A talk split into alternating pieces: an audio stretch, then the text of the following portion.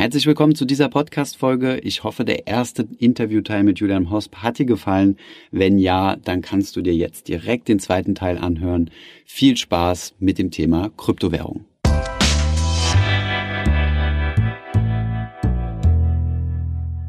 Jetzt mal meine Frage. Ich meine, ich, ich habe auch äh, ein bisschen Geld äh, in, in Bitcoin investiert, keine großen Summen. Ähm, warum sollte ich denn Bitcoin überhaupt ausgeben? Ich meine, die Kurse haben bisher nur eine Richtung gekannt, zumindest sagen wir mal die letzten 12 bis 18 Monate mit kleinen Peaks nach unten. Ähm, man kennt diese Stories äh, von denjenigen, die in Amerika irgendwann mal eine Pizza mit 60 Bitcoin gekauft haben oder sowas in der Richtung. Kann man sich jetzt ausrechnen oder sowas, ja. Kann man sich jetzt ausrechnen, wie viel das heute wert ist. Ähm, jeder, der irgendwie sagt, ich habe vor so und so vielen Jahren mal etwas für so und so viel Bitcoin gekauft, muss sich dann direkt das Gegenargument äh, entgegennehmen, ja, davon könntest du dir heute einen kleinen Wagen kaufen. Warum sollte ich denn Bitcoin ausgeben und nicht einfach äh, horten, so gut ich kann? Gibt es vielleicht zwei Möglichkeiten, ähm, zwei Gründe. Ähm, der erste Grund ist, nehmen wir jetzt mal den typischen Investorengrund. Mhm. Äh, gebt jetzt mal mein Beispiel. Ich habe das erste Mal Bitcoin gekauft vor vier Jahren, habe dann kurz mal verkauft, habe danach wieder gekauft und habe hab das erste Mal Bitcoin wirklich gekauft und gehalten bei ungefähr 400 Dollar. Und heute steht Bitcoin bei, bei 17.000. Also wir haben 40, 45 X in dem Ganzen drinnen. Mhm. Ähm, das heißt, ich sitze dann irgendwann da und auf dem ganzen Kryptowährungsbereich und habe eine doppelstellige Millionensumme dadurch angespart. Mhm. Und dann sitze ich da und sage, okay, jetzt habe ich Summe X und die ist wirklich sehr, sehr hoch. Mhm. Und auch wenn ich jetzt glaube, dass der Markt noch unglaublich weitergehen wird. Und ich glaube, dass Bitcoin auf 100.000 oder 500.000 aufgehen wird. Mhm. So muss ich trotzdem irgendwann rational hergehen und sagen, es ist immer ein Risiko, dass es nicht passiert. Immer. Und äh, das ist aber auch wieder ein großer Fehler von vielen Leuten, die eben nicht in, in Prozentzahlen denken, sondern die immer nur in Absoluten denken. Die denken immer nur, der Markt crasht oder der Markt geht nach oben. Mhm. Das gibt's nie. Es gibt nie Gewissheit. Denn es gibt auch in der Börse, es, egal was passiert, es kann komplett mit einer anderen Wahrscheinlichkeit weitergehen. Mhm. Und ich muss hergehen und sagen, okay, es gibt immer die Wahrscheinlichkeit, dass Bitcoin gegen Null runtergeht. Es gibt mhm. immer die Wahrscheinlichkeit, dass Bitcoin jetzt um 80 Prozent runtergeht. Und dann muss ich einfach hergehen und sagen, okay, weißt du was? Und das habe ich auch gemacht. Und ich habe dann auch einiges an Kritik bekommen. Und mhm. ich kann das aber auch erklären. Ich habe dann 20 Prozent der Chips vom Tisch genommen. Habe gesagt, weißt du was? Ich habe 80 Prozent laufen weiter. Das heißt, ich bin auf keinen Fall so, dass ich glaube, der Markt crasht. Sondern mhm. ich sage nur, ganz ehrlich, ich habe 40, 45 X gemacht. Mhm. Ich cash da ein, ich nehme die Chips runter, ich lasse das in Bargeld, in, also in Fiat, muss ja nicht bar sein, sondern am Konto, oder ich mhm. kaufe mir Immobilien oder ich investiere in was anderes, mhm. habe ja immer noch 80 Prozent, die weiterlaufen. Das heißt, klar, die Leute hören dann immer nur, naja, der Typ hat 10.000 Dollar für eine, äh, 10.000 Bitcoin für die Pizza ausgegeben.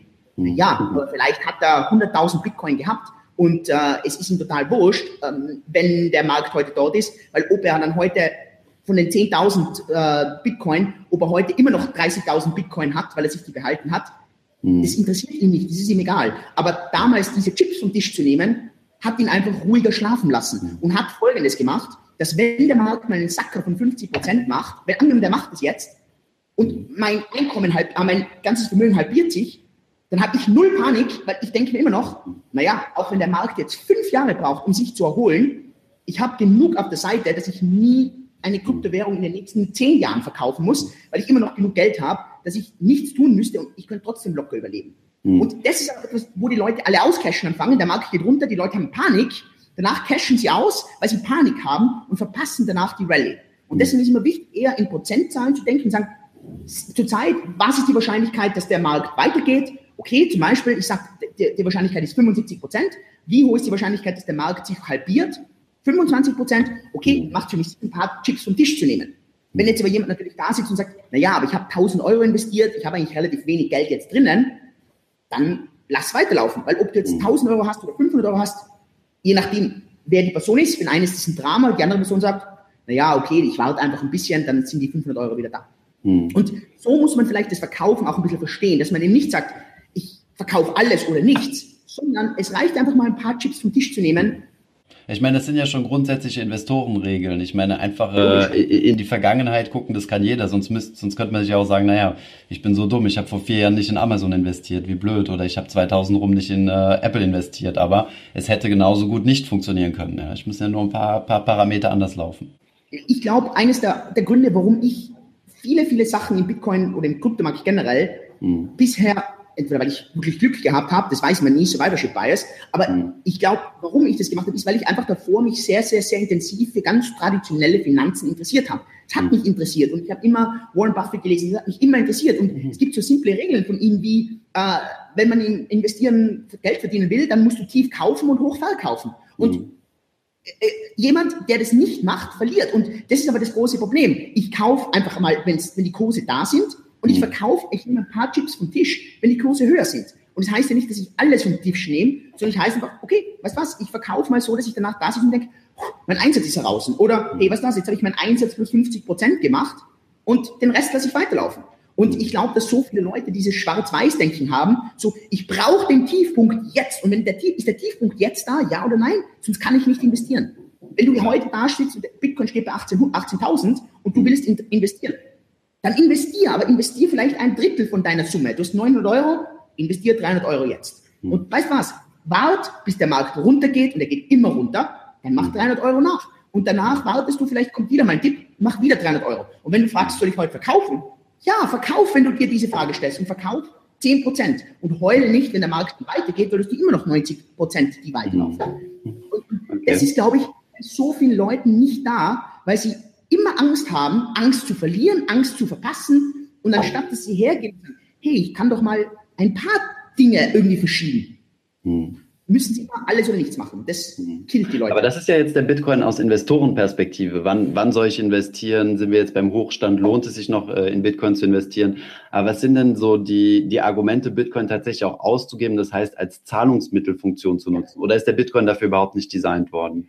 Ist für mich nicht designt worden. Also Bitcoin ist dafür sicher nicht das Ultimative. Bitcoin ist vielmehr das digitale Gold. Heißt, okay. äh, dass du einfach viel mehr, so wie heute du Gold auch nicht ausgibst, sondern du hast halt, keine Ahnung, 5%, 10%, was halt, ich bin kein Finanzexperte, aber was mhm. halt Finanzexperten empfehlen, dass man irgendwie in, in Edelmetalle investieren sollte. Ja. Ähm, und natürlich kannst du Kryptowährungen, reden wir von Kryptowährungen generell, Kryptowährungen ausgeben. Und da gibt es zum Beispiel so Sachen, wenn du sagst, okay, ich glaube, dass Kryptowährungen generell nach oben gehen, kannst du hergehen und zum Beispiel sagen, jedes Monat lade ich mir 500 Euro auf die 10x-Karte drauf. Das mhm. mache ich immer am ersten und das wechsle ich in Kryptowährungen um. Kannst du ja ein bisschen aufsplitten, sogar in unterschiedliche Währungen und dann gebe ich es einfach auf. Und wenn ich am Ende des Monats habe ich vielleicht ein bisschen was drüber, dann lasse ich das auf der Karte drauf. Ich lade mir wieder 500 Euro rauf. Mhm. Und wenn ich das jedes Monat mache, dann sollte ich am Ende des Jahres einen Überschuss haben, obwohl mhm. ich jedes Monat 500 Euro ausgegeben habe. Ja. Und ich meine, dieses Jahr war es extrem. Wir haben ja viele Leute, die das dokumentiert haben. Da gibt es Leute, die haben sich 300 Euro jeden Tag raufgeladen, äh, jedes Monat raufgeladen, mhm. jedes Monat 300 Euro ausgegeben und die haben jetzt irgendwie 5000 Euro noch übrig, weil einfach, und haben immer 300 Euro ausgegeben. Also aus dem Nichts gemacht, weil der mhm. Markt halt so krass nach oben ist. Kann sich komplett ändern. Also das darf man auch nicht, äh, nicht vergessen, oder? Ja, Aber äh, prinzipiell ist das Risiko relativ gering, weil ich ja immer nur mit 300 Euro oder mit der Summe halt spekuliere, oder? Und mhm. da, da, ist es das heißt, Risiko, wenn Bitcoin das digitale Gold ist, was ist denn dann der digitale Euro? Also welche, welche Coin wäre denn äh, mehr dafür designt, wirklich äh, Milliarden von Zahlungsmöglichkeiten abzuwickeln? Der, der das Potenzial dazu hat, tatsächlich äh, derzeit noch niemand. Okay. Derzeit noch niemand. Ähm, äh, IOTA ist, geht vielmehr in die Richtung, dass äh, Internet of Things, also dass die Dinge übers Internet miteinander kommunizieren und irgendwie Sachen austauschen. Ähm, es theoretisch hat der IOTA ein unlimitiertes Skalierungspotenzial. Das mhm. Problem an einer Blockchain ist einfach, wie wenn ich jetzt sage, okay, ich bin bei den Yap-Inseln nochmal, dann muss ich jedem Insulaner erzählen, dass ich gerade einen Stein jemandem geschickt habe. Ja. Wenn es natürlich 500 Insulaner sind, geht es schnell. Aber mhm. wenn es dann plötzlich eine Milliarde Leute sind, dann dauert das seine Zeit. Und ja. so ist es komplett limitiert. Und ich glaube, dass da eben, ich glaube, dass sich keine dieser Währungen heute als wirkliches Zahlungsmittel durchsetzen wird sondern okay. es wird immer die, der, der Zufluchtsort sein. Wenn Zentralbanken Blödsinn bauen, wenn Banken schlecht sind, weil dann sofort die Leute in diese anderen Zahlungsmittel reingehen. Und wir sehen das heute, in, wir sehen es in Venezuela, wir sehen es in vielen Ländern in Afrika, wir sehen das in Indien und so weiter und so fort, dass dort die Leute sofort in Kryptowährungen reinflüchten mhm. und die dann nutzen. Und klar, Dash zum Beispiel, Dash heißt so viel wie digitales Cash. Mhm. Ist aber trotzdem für mich nicht eine optimale Währung, denn es ist auch limitiert in der ganzen Verarbeitungsgeschwindigkeit. Hm. Aber du sagtest, ähm, du hast jetzt gerade die Länder aufgezählt, äh, überwiegend Entwicklungsländer oder Krisenländer wie zum Beispiel Venezuela. Ähm, dort ist ja klar, dort hat man deutlich weniger Vertrauen in das, in das staatliche System. Aber wenn ich jetzt zum Beispiel jemand bin und sage, ich vertraue in das staatliche System, jetzt mal unabhängig von mir, ich vertraue in unser Zentralbankensystem, ich finde auch das mit der Europäischen Union eine gute Sache. Ich weiß, du wohnst nicht in der Europäischen Union, aber ähm, du verfolgst es ja vielleicht aus der Ferne. Ähm, ist es dann für mich interessant, in Kryptowährungen zu investieren? Definitiv, weil es heißt ja nur, weil es jetzt nicht, weil es jetzt gut ist, dass es in zehn Jahren weiter noch gut ist. Wenn du glaubst, dass, dass es nie einen Finanzkollaps gibt, nur weil er jetzt gerade nicht da ist, warum mhm. investierst du in Gold? Warum werden Leuten Gold empfohlen? Warum? Mhm. Ja, weil, weil Gold ist immer so dieses, dieser, dieser sichere Hafen. Äh, wenn, wenn, wenn ich den nicht brauche, dann ich vertraue auch den Zentralbanken zurzeit und ich vertraue auch, dass Europa alles gut macht und ich vertraue, dass Singapur, wo ich lebe, alles gut macht. Aber es besteht immer ein Risiko und alles kommt in Wellen und es kommt auch es kann ja sein, dass es neue Anwendungsbereiche gibt in Kryptowährungen, die wir vielleicht jetzt uns noch nicht vorstellen können. Genau wie beim Internet. 1996 haben sich die Leute auch nicht Facebook vorstellen können. Hat zehn Jahre ja, gebraucht. Ja, Streaming und äh, das gesamte genau. Internet. Okay. Ja, genau. Okay. Also nur weil ich heute in Deutschland oder Österreich oder in der Schweiz jetzt nicht unbedingt Kryptowährungen ausgebe, weil ich mhm. sage, ich brauche das, weil ich dem Euro nicht vertraue, heißt es ja nicht, dass ich nicht trotzdem diese Asset Class haben sollte, denn mhm vielleicht halten ja die Leute auch Gold. Und warum hältst du den Gold, wenn du dem Euro oder den Staaten vertraust? Und dass die, dass die Staaten, ich sage mal, natürlich, man kann es immer besser machen. Aber die EU macht es nicht komplett schlecht. Sonst würde der Euro komplett zerbrechen und wäre komplett tot. Äh, das ist ja heute Jammern auf hohem Niveau, denn äh, ich mein, wer es mal richtig schlecht haben will, der soll irgendwie nach Somalia oder irgendwo in ein anderes afrikanisches Land, wo einfach ein kompletter Zusammenbruch vom Geldsystem ist. Und das sind wir ja, mhm. also da geht uns ja in den ersten Weltländern, sind wir ja, wir sind ja, äh, wir sind ja erfolgsverwöhnt. Und äh, mhm. ja. Gibt es irgendeine Möglichkeit, wie der Staat ähm, seine Hand auf dein Kryptoportfolio legen könnte? Weil ich überlege jetzt mal, zum Beispiel in, äh, in Zypern oder in Griechenland hatten wir Schuldenschnitte, ähm, wo auch ähm, ja, Privatanleger Geld verloren haben, dadurch, dass, äh, dass zum Beispiel was von ihrem Sparbuch abgebucht wurde. Ähm, da könnte man sich ja quasi dadurch absichern, indem man sein Geld in Kryptowährungen shiftet. Gibt es überhaupt keine Möglichkeit, wie der Staat da irgendwie Hand anlegen könnte? Weil ich meine, es ist ja trackbar. Also deine Wallet wäre ja, also der Staat könnte ja theoretisch wissen, dass du Kryptos besitzt. Ja, ähm, man, okay, reden wir mal über eine Möglichkeit danach, die funktioniert. Was du immer machen kannst, ist, du kannst natürlich dann hergehen und dein Geld zum Beispiel streuen anfangen, auf sogenannte Mind Wallets zu schieben, wo es nicht mal einen geschriebenen Zettel gibt, sondern wo du das, den Private Key, also den, den, den Code eigentlich in, in dir gespeichert hast, mhm. ähm, im Kopf. Also äh, theoretisch ist es eben nicht wegnehmbar. Ähm, was der Staat natürlich aber machen kann, und ist etwas, was wir jetzt vielleicht in Amerika sehen werden, und schauen wir mal, was da in der EU passiert, mhm. ist sogenannte äh, Internetzensur, ist ähm, die Datenbandbreite für unterschiedliche Services mhm. unterschiedlich auszulegen. Und das ist etwas, das ist immer schon aufgelegt worden. Und wenn sowas kommen sollte, dann wird es anfänglich sicher Schwierigkeiten geben bei gewissen Kryptowährungen.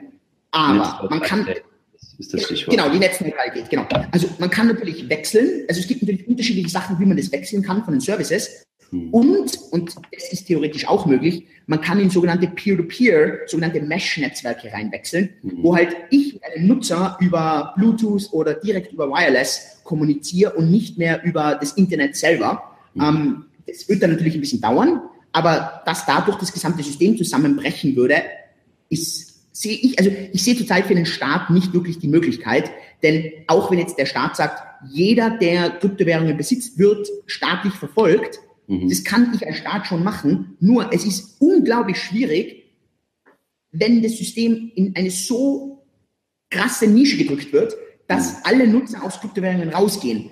Äh, mhm. weil es gibt immer Möglichkeiten, dass ich eben keine, äh, keine dass, ich, dass ich nur mehr anonyme Währungen, nur mehr private Währungen verwende, nur mehr Dash, Monero oder Zcash verwende, mhm. dass, dass es in solche Währungen reinwechselt.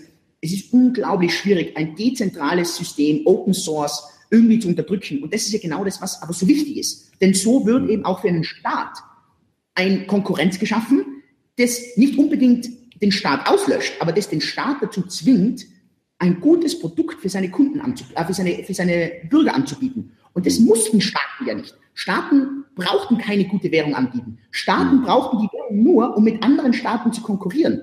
Jetzt plötzlich dreht sich das Spiel um. Jetzt plötzlich muss ein Staat nicht nur mit anderen Ländern konkurrieren, sondern er muss auch seinen Bürgern immer noch ein, ein, ein Produkt anbieten. Mhm. Und das ist fantastisch, denn so kommt plötzlich Konkurrenz rein und mhm. ein Monopol ist immer das Schlechteste für den Markt. Und mhm. mit Konkurrenz, das beflügelt das und das ist, das ist, warum das so unglaublich wichtig ist. Okay. Du hast eben ähm, eher beiläufig erwähnt, du, du denkst, der Bitcoin kann bei 100, 500.000 Euro stehen oder Dollar? Ist, äh, auch, ist vielleicht auch egal, also es würde auch, kann auch eine halbe Million sein, es kann auch eine Million sein. Was, was meinst du sind so die Driver? Also was würde einen solchen Preis äh, rechtfertigen? Um, ähm, okay, woher kriegt man den Preis? Also den Preis, man kann hier keine Discounted Cashflow-Analyse jetzt machen, weil Bitcoin mhm. nichts abwirft, gleich wie Gold. Von dem her geht man jetzt zum Beispiel her und sagt, okay, wo steht Gold heute? Mhm. Genau, also fragt, wo steht Gold heute? Aha, Gold steht heute bei 7 Billionen. Okay, mhm. dann, also Gesamtgold, okay, dann vielleicht wird Bitcoin auch irgendwie auf 7 Billionen gehen. Vielleicht ein bisschen höher, ein bisschen runter. Und dann sagt man, okay, es würden wahrscheinlich 25, 30 Prozent aller Coins, der Zugang dazu geht verloren, weil die Leute ihre Private Keys verlieren. Ähm, es gehen nie, es, ja, 25, 30 Prozent. Es gehen nie die Coins verloren. Ja, mhm. ja, ja es gehen nie die Coins verloren, sondern es geht immer nur der Zugang zu den Coins verloren. Das ist auch immer ja. wichtig zu verstehen. Also ist, mhm. der Coin steht immer noch vor der Kirche zum Beispiel. Ja. Also es ist nur der Zugang dazu. Wer jetzt diesen Coin kontrolliert, der wird verloren. Mhm. Und äh, das hat auch noch einen Einfluss, oder? Und äh, da kann, wenn man sich das dann durchdividiert, da kann Bitcoin auf jeden Fall in eine halbe Million, in eine Million reingehen. Also das sehe ich komplett machbar. Ich sehe das machbar, weil Staaten mehr Kryptowährungen anbieten werden. So kommt eine mhm. Legitimisierung für Bitcoin automatisch dazu. Ähm, es werden große Spieler jetzt, gerade zum Beispiel über Bitcoin Futures, werden in Bitcoin reingehen. Ähm, es kommt zu Netzwerkeffekten, äh, was das Ganze unterstützen. Das Risiko, heute in Bitcoin zu investieren, ist deutlich geringer als noch vor drei Jahren. Denn mhm. eins darf man nie vergessen, man kann immer nur maximal 100 Prozent verlieren. Mhm. Und es geht nur darum, was ist die Wahrscheinlichkeit, 100 Prozent zu verlieren. Mhm. Und das ist heute deutlich geringer als noch vor drei Jahren. Denn dass vor drei Jahren Bitcoin wertlos wird, ganz ehrlich, das, das, das war definitiv da. Dass das heute passiert, da würden ganze Industrien ausgelöscht werden, äh, die mhm. Milliarden schwer sind, äh, mehrere, also wirklich, ich würde sogar fast sagen, eine Billion schwer, mhm. ist einfach unglaublich schwierig. Was zählst du dazu, zu dieser, zu dieser Kryptoindustrie? Alles, was von Exchanges geht, was von äh, Mining geht, was mhm. von ganzen Zahlungsempfängern geht, was zu ganzen Remittance, also Auslandsüberweisungen geht, was zu ganzen Servicebezahlungen passiert. Mhm. Äh, unglaublich viele Plattformen, inklusive also Tenex und ganz, ganz, ganz viele digitale Service Provider, die mhm. alle auf Bitcoin bauen als Grundstruktur. Mhm. Das sind, also ich glaube, wenn man das alles zusammenzählen würde, da sind wir locker über eine Billion Euro. Und mhm ein unglaubliches Geschoss, dass das runtersacken kann, mal um 50 Prozent. Ja, aber dass das als Gesamtes ausgelöscht wird, also klar, es ist nie die Wahrscheinlichkeit null, aber es ist, mhm. es ist da. Ähm, haben wir noch ein paar Minuten über Mining zu reden? Können wir gar machen. Okay, top. Weil wir haben das Ganze jetzt ziemlich lang aus äh, Investorenperspektive betrachtet, inwiefern es sich jetzt lohnt, in Bitcoin zu investieren oder grundsätzlich in Kryptowährungen, was die Unterschiede sind. Ähm, jetzt gibt es aber noch die andere Seite, nämlich die eher technische. Ähm, kannst du uns denn mal erklären, was ist Mining, wozu brauchen wir Miner und lohnt es sich heute noch, sich mit dem Thema zu beschäftigen, im Sinne von äh, da rein zu investieren, also irgendwie selbst zu meinen oder? Wenn wir uns auf das Inselbeispiel nochmal zurückgehen, dann ja. haben wir zum Beispiel 500 Insulaner und wenn die 500 Insulaner bestätigen, dass ich den Stein weitergegeben habe, dann habe ich den Stein weitergegeben. Mhm. Nachdem es im Internet das Ganze digital passiert, kann ich theoretisch unendlich viele Insulaner erzeugen, die bestätigen, dass ich einen, eine Million Euro bekommen habe. Und wenn das okay. eine gefakte Masse bestätigt, dann hätte ich plötzlich eine Million Euro bekommen. Okay. Und, äh, und, das Ganze ist natürlich, das, also im, im, Fachbegriff nennt man sowas eine Sybil-Attacke oder im Englischen Cyber-Attack, wo sozusagen ja. gefakte Accounts erstellt werden und die bestätigen, dass ich eine Million Euro bekommen habe. Okay. Jetzt muss das Ganze zu verhindern, geht man her und sagt, man hat nur dann ein Stimmrecht, wenn man irgendetwas macht. Äh, mhm. Das Machen kann sein, dass ich eine Arbeit verrichte, das nennt sich dann of Work. Das Machen ja. kann sein, dass ich sage, ich habe eine gewisse Geldsumme, die ich, in Englisch nennt man das Staking, also die ich einlege und dann habe ich ein Stimmrecht. Äh, das ja. kann auch ein sogenannter Proof of Importance sein, also ein, eine, ein Wichtigkeitsbeweis. Wie zum mhm. Beispiel auf Social Media, wenn jemand eine Million legitime Follower hat, hat der irgendwie, keine Ahnung, mehr Einfluss, als wie jemand, der nur zehn Follower hat. Mhm, verstehe. Und Genau, also und nur dann haben die Leute ein Stimmrecht. Und das Mining ist im Prinzip, wie man das Ganze bezeichnet, wenn man ein sogenanntes Proof of Work macht, eine, also einen Arbeitsbeweis legt. Ja. Was man beim Mining macht, ist, man muss ein Puzzle lösen und dieses mhm. Puzzle löst man und wenn man dieses Puzzle gelöst hat, dann ist man derjenige, der das Stimmrecht hat, mhm. zu bestimmen, was ist passiert und was ist nicht passiert. Okay. Was ein riesengroßes Missverständnis ist bei den Leuten ist, dass die Leute glauben, dass durch Mining Coins erzeugt werden. Das ist nämlich überhaupt nicht so, denn es ist auch bei Bitcoin zum Beispiel so, dass im Jahr 2140 ja. weiterhin gemeint werden sollte. Mhm. Es wird aber, werden aber keine Bitcoins erzeugt. Ja. Die Leute verstehen das nie und sind dann verwirrt und denken sich, naja, aber wenn alle Bitcoins weg sind, wer meint denn da noch? Naja, mhm. es geht trotzdem das Mining weiter, denn was eigentlich beim Mining zum Beispiel in dem Fall bei Bitcoin passiert, ist, dass man die Transaktionsgebühren, genau, und zusätzlich derzeit 12,5 Bitcoin. Das ist aber nur derzeit so und es halbiert sich auch in drei Jahren und es halbiert sich dann wieder in vier Jahren und so weiter. Das heißt, es wird auch immer weniger. Aber das ist Was egal. ist mit den 12,5? Sorry, da habe ich nicht mehr. Genau, also die, die kriegt man derzeit zusätzlich. 12,5 Bitcoin? Genau, und 12,5 Pro was? Pro gelöstem Block. Das heißt, ja, genau. Wenn ich den Block gewinne, also das heißt, wenn ich das Puzzle, das Puzzle ist der Block, wenn ich das Puzzle als erstes löse, den Block mhm. finde, dann kriege ich die 12,5 Bitcoin. Und die Transaktionsgebühren. Und die Transaktionsgebühren. Nachdem ich nicht der Einzige bin, der dieses Puzzle zu lösen versucht, sondern hunderttausende Leute auf der ganzen Welt, mhm. ist es ein Wahrscheinlichkeitsprozess, der in einer sogenannten Hash-Rate ausgegeben wird. Das heißt, eine Hash-Rate ist, wie oft versuche ich das Puzzle zu lösen. Umso öfter ich hashe, also umso öfter ich versuche, das zu lösen, das ist ein reines Zufallsprinzip, mhm. umso höher ist meine Wahrscheinlichkeit, das Puzzle als Erste zu lösen und dadurch zu gewinnen. Und mhm. jetzt ist sozusagen das Mining ist ein reines Wahrscheinlichkeitssystem und man kann das Ganze als sogenannte Hashing Power Prozentzahl sehen und dann sieht man sogenannte Mining Pools, da schließen sich dann Leute zusammen und sagen, okay, von der ganzen Hashrate haben wir 20 Prozent, das heißt, eine höhere Wahrscheinlichkeit haben. Genau, es ist eine reine Wahrscheinlichkeitsrechnung. Und dann sozusagen den Pool, kann abstimmen, wie der Block aussieht und kriegt dann gleichzeitig Transaktionsgebühren plus derzeit 12,5 Bitcoin. Okay. Ähm, das ganze Mining ist natürlich ein unglaublicher kostenintensiver Prozess, denn ich brauche meistens spezifische Computer, das sind sogenannte ASIC-Miner bei Bitcoin. Es gibt ja. spezifische Grafikkarten, die hier unglaublich gut meinen. Ähm, man kann das mit einem normalen Computer, kann man das überhaupt nicht machen. Da braucht man wirklich, also muss man wirklich. Weil vor einigen Jahren ging das.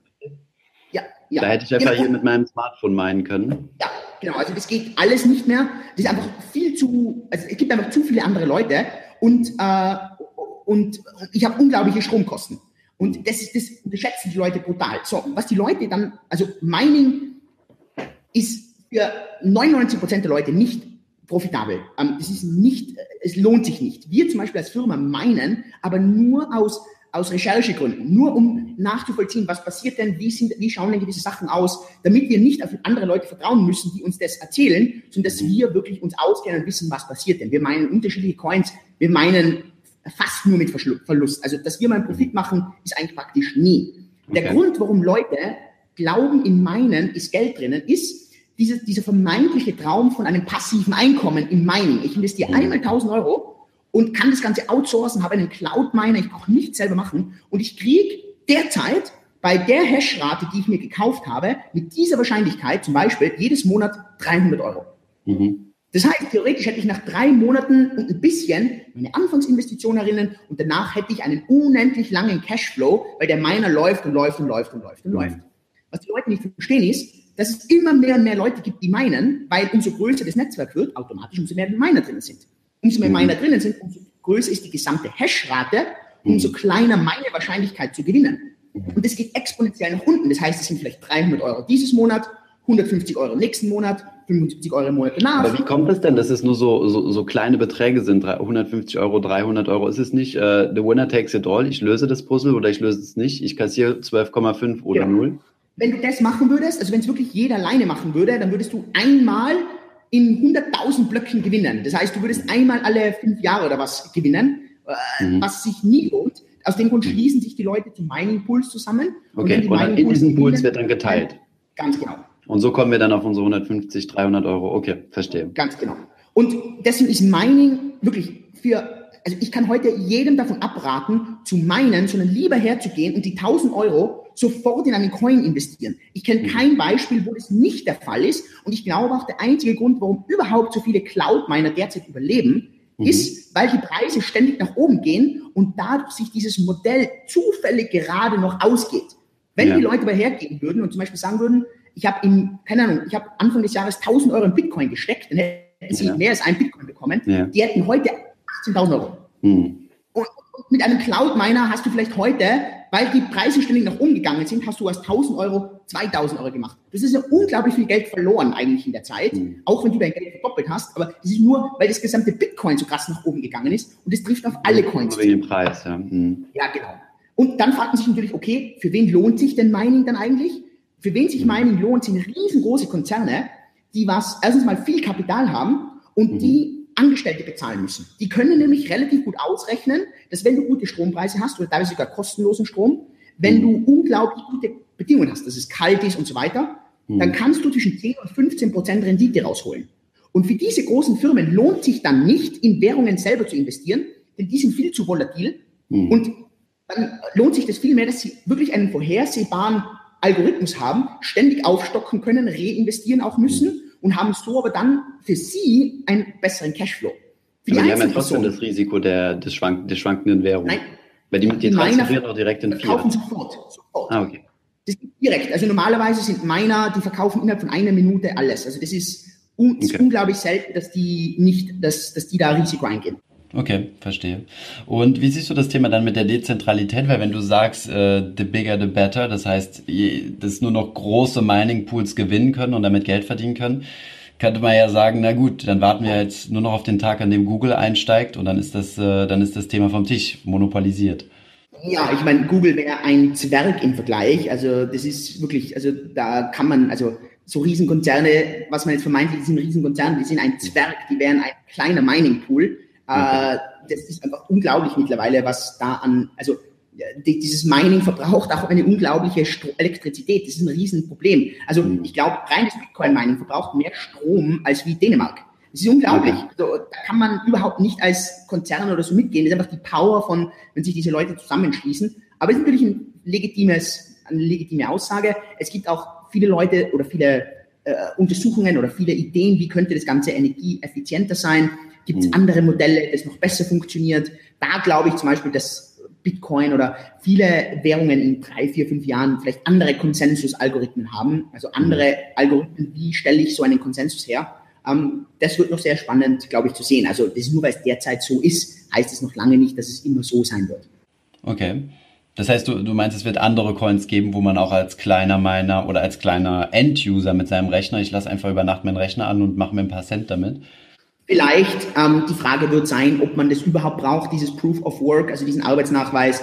Ich glaube, es wird viel mehr in die Richtung von einem sogenannten Proof of Stake gehen, also dass ich irgendwie Geld einlegen muss oder dass ich ähm, einen Proof of Importance habe, dass ich einen Proof of Trust, dass wenn ich ein Vertrauen aufbaue, dass ich erst dann ein Abstimmungsrecht habe und dass es dann äh, zum Beispiel, weil ein schönes Modell hier, da ist zum Beispiel IOTA wieder revolutionär. Bei IOTA braucht es keine Miner, sondern bei IOTA muss jeder Nutzer, wenn er eine Transaktion schicken will, muss er sozusagen zwei andere Transaktionen bestätigen, muss er das mhm. sozusagen meinen.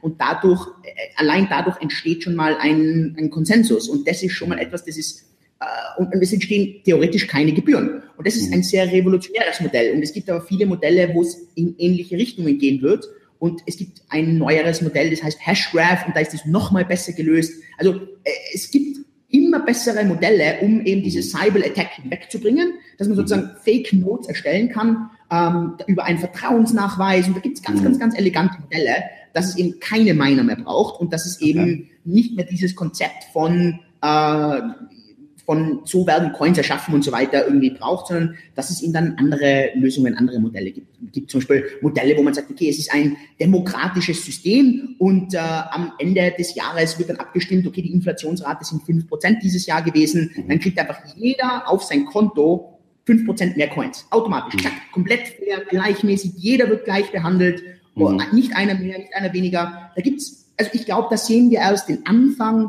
wir sind im Jahr 1996 im Internet. Das heißt, es gibt noch okay. so viele Sachen. Äh, damals war Alta Vista die Suchmaschine und dann kam irgendwie äh, Yahoo und heute ist Google. Und ich glaube, das kann ähnlich noch sein, oder? Und, und okay. das darf man sich, das darf man nie vergessen. Okay. Super, Julian. Vielen, vielen Dank für deine Zeit. Ähm, du hast es im Interview schon erwähnt, du hast ein Buch geschrieben. Das werden wir unten in der Videobeschreibung verlinken. Und äh, du hast auch einen YouTube-Kanal, richtig? Ja, Wenn wir ich habe einen YouTube-Kanal, ich habe einen Podcast. Der Podcast ist also wir haben 300.000 Downloads pro Monat im Podcast. Der ist unter den größten fast auf der ganzen Welt. Das ist unglaublich, was da abgeht. Mhm. Ähm, YouTube, wir haben eine Facebook-Gruppe, das Buch.